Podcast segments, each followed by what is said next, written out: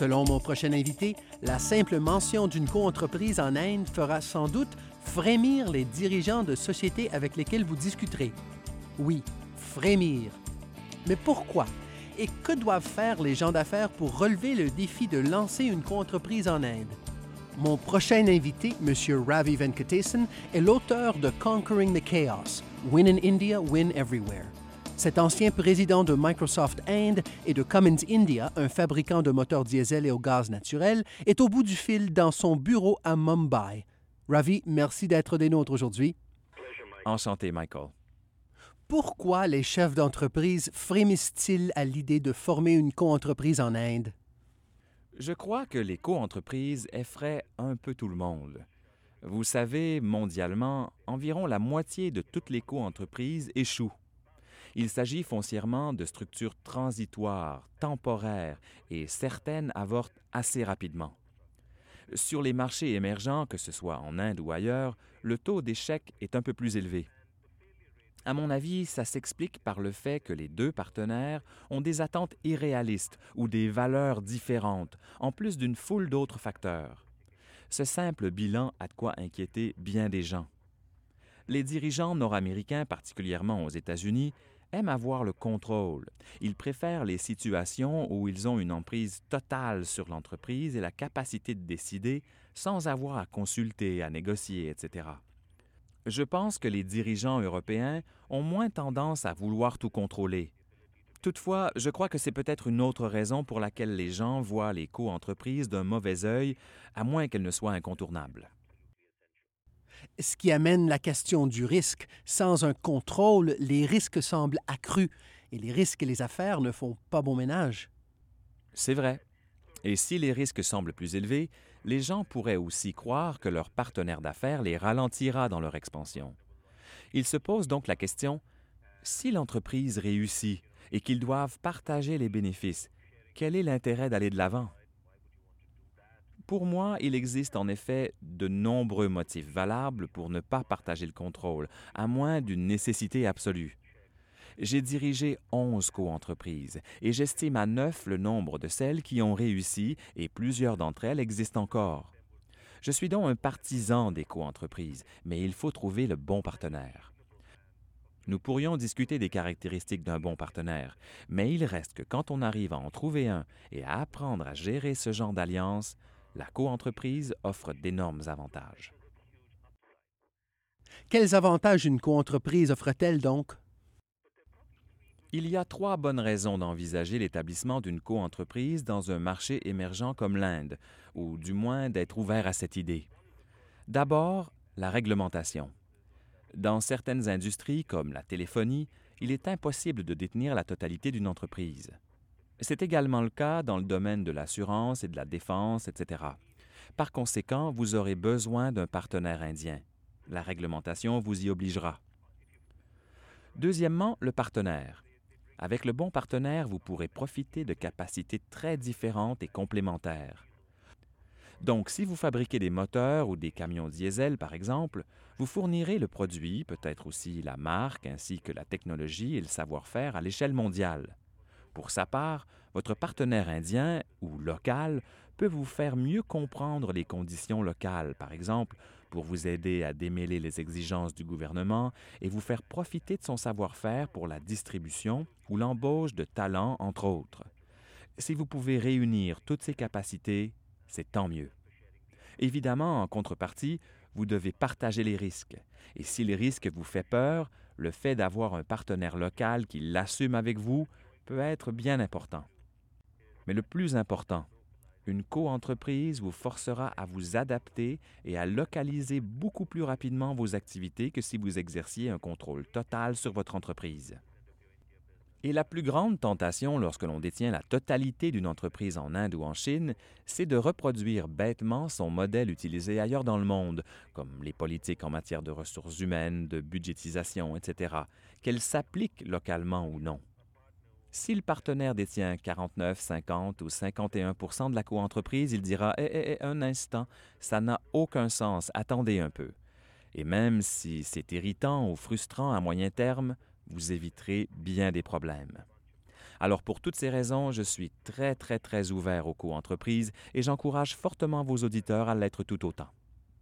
Parfait. Donc, en réalité, les co-entreprises permettent de s'adapter au chaos dont vous parlez dans votre livre. C'est une stratégie d'adaptation. Oui, tout à fait. D'accord. Vous dites dans votre livre que 60% des co-entreprises en Inde échouent. Pourquoi? Je crois qu'il y a un ensemble de pathologies à l'œuvre, d'où la nécessité de prendre en considération tout un lot de facteurs de réussite clés connexes. Selon moi, ce qui importe le plus, c'est la concordance des valeurs. Il est vraiment important que vos valeurs et celles de votre partenaire concordent en ce qui concerne l'éthique, l'intégrité, les stratégies commerciales, la gestion des ressources humaines, etc. Si elles divergent beaucoup, la coentreprise risque fort d'échouer très rapidement. Les exemples sont nombreux une compagnie de téléphone norvégienne a décidé de se lancer sur le marché indien en s'associant à une société immobilière indienne qui, mystérieusement, détenait des licences de télécommunications. Au bout d'un an, les dirigeants se sont rendus compte que leur point de vue, notamment sur l'éthique, divergeait complètement. La coentreprise a échoué et les deux parties ont abouti devant les tribunaux. Ainsi, la concordance des valeurs de toutes sortes est cruciale. Le deuxième facteur clé, c'est la clarté. Vous devez au préalable éclaircir un certain nombre de points. La portée des activités commerciales, le rôle de chaque partenaire, vos responsabilités respectives. Qui dirigera quoi? Comment gérerez-vous la coentreprise? Quelle sera la structure de gouvernance? Consistera-t-elle en un conseil d'administration ou autre chose? Quelle sera la gamme de produits de la coentreprise à court, à moyen et à long terme? Quels investissements effectuerez-vous? Si vous effectuez ce travail de débroussaillage au préalable, les choses seront bien plus faciles ensuite. Par exemple, j'ai siégé au conseil d'administration de Volvo environ sept ans en Suède. Volvo a décidé de se lancer sur le marché indien et a formé une coentreprise avec le grand fabricant de camions Eicher. Les partenaires ont convenu de commercialiser les deux marques. La marque de haut de gamme serait Volvo et l'intermédiaire Eicher et les deux marques seraient mondiales. Ainsi, Volvo devait aider Eicher à prendre de l'expansion à l'échelle internationale.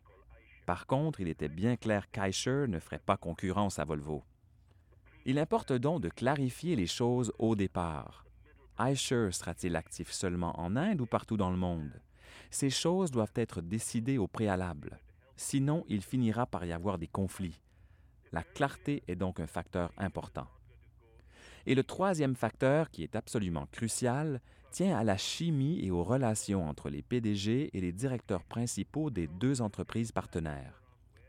Parce que quel que soit le travail accompli, tôt ou tard, il faut faire face à des mésententes, à des écueils, à des divergences d'avis, à des modifications d'hypothèses, et que sans une bonne entente entre les dirigeants, les conflits peuvent se polariser, faire naître de l'hostilité et entraîner l'échec de la coentreprise. Une coentreprise, c'est comme un mariage. Il ne faut pas le voir uniquement comme une transaction, mais plutôt investir dans la création de liens personnels entre les deux partenaires. Vous devez prendre le temps de manger ensemble, de parler de la famille, de sport, afin d'apprendre à mieux vous connaître. Et lorsque vous aurez tissé des liens, vous saurez mieux comment régler les divergences de vue.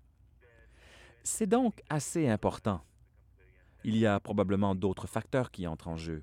Si je devais n'en nommer qu'un, ce serait simplement de travailler pour la coentreprise et non pour vous-même. Toute tentative de faire le contraire, par exemple en cherchant à rentabiliser vos livres plutôt que celles de la coentreprise, risque de susciter le mécontentement de votre partenaire et d'effriter la confiance. Et trop d'entreprises le font, par exemple en cherchant à augmenter les prix. Voici un exemple classique un fabricant automobile ayant une coentreprise en Inde a tenté de remplacer sa gamme de produits la plus rentable par un nouveau produit dont les droits de licence étaient beaucoup plus élevés. Il s'agissait là d'une très mauvaise décision, puisqu'elle avantageait une seule partie au détriment de la coentreprise, ce qui a indisposé au plus haut point le partenaire indien. Il faut donc éviter de tenter d'optimiser votre rentabilité aux dépens de celle de votre partenaire et de votre coentreprise. Ravi, à quel point ces méthodes s'appliquent-elles aux PME? Elles s'appliquent aisément à de grandes entreprises, mais qu'en est-il des petites et moyennes entreprises? C'est vrai que tous les exemples que je donne dans mon livre concernent de grandes entreprises. C'est donc pertinent de se demander si ça s'applique aussi aux PME. Je crois qu'il y a des ressemblances et des différences. La principale différence réside dans le fait qu'une petite entreprise n'a pas la même tendance à prendre des risques. Elle n'a pas la même capacité d'encaisser les coûts ou de faire d'importants investissements. Elle dispose peut-être aussi de moins de talent à disséminer sur l'un de ses marchés et ainsi de suite. En revanche, les petites entreprises présentent d'énormes avantages. Souvent, c'est le propriétaire qui gère l'entreprise. Donc, dès qu'il voit le potentiel d'un marché, il peut aligner toute son organisation en conséquence. La prise de décision est très rapide. Les PME présentent un ensemble de forces et de faiblesses très différents lorsqu'il s'agit de percer ce genre de marché. Mais les principes de base sont les mêmes. Le premier, aller en Inde. Ce n'est pas en restant au Canada que vous réussirez à comprendre ce qui se passe là-bas. Vous devez vous rendre sur place et y investir le temps voulu afin de voir par vous-même. Y a-t-il un marché pour votre produit? Quels sont les ingrédients du succès? Quels sont les risques? Et si vous investissez le temps voulu, vous vous rendrez probablement compte qu'il s'agit d'un bon endroit où faire des affaires, principalement en raison de l'énergie que vous y ressentirez sur le terrain, le dynamisme de l'endroit, la qualité des gens que vous y rencontrerez. Invariablement, les gens des autres pays sont impressionnés à leur première visite.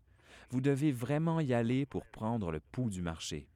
Donc si vous essayez de prendre des décisions à partir de Montréal ou de Toronto ou d'ailleurs, les risques vous sembleront plus élevés et les possibilités moins nombreuses qu'en réalité.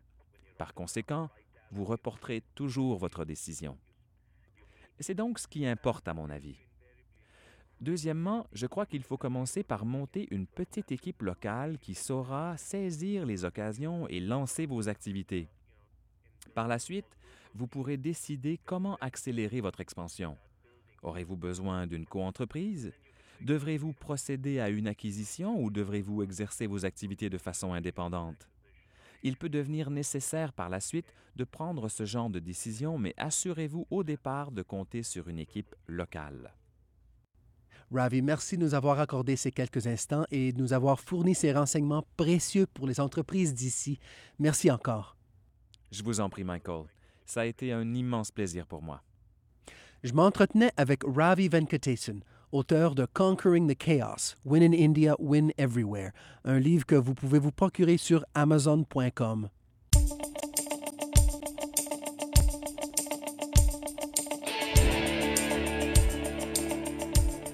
Un autre de vos alliés est le Service des délégués commerciaux du Canada. N'hésitez pas à consulter le site déléguéscommerciaux.gc.ca afin d'avoir accès au plus vaste réseau d'experts en commerce international à votre service. Je répète, déléguéscommerciaux.gc.ca. Ici Michael Mancini qui vous dit à la prochaine. Vous venez d'entendre une balado-diffusion du gouvernement du Canada.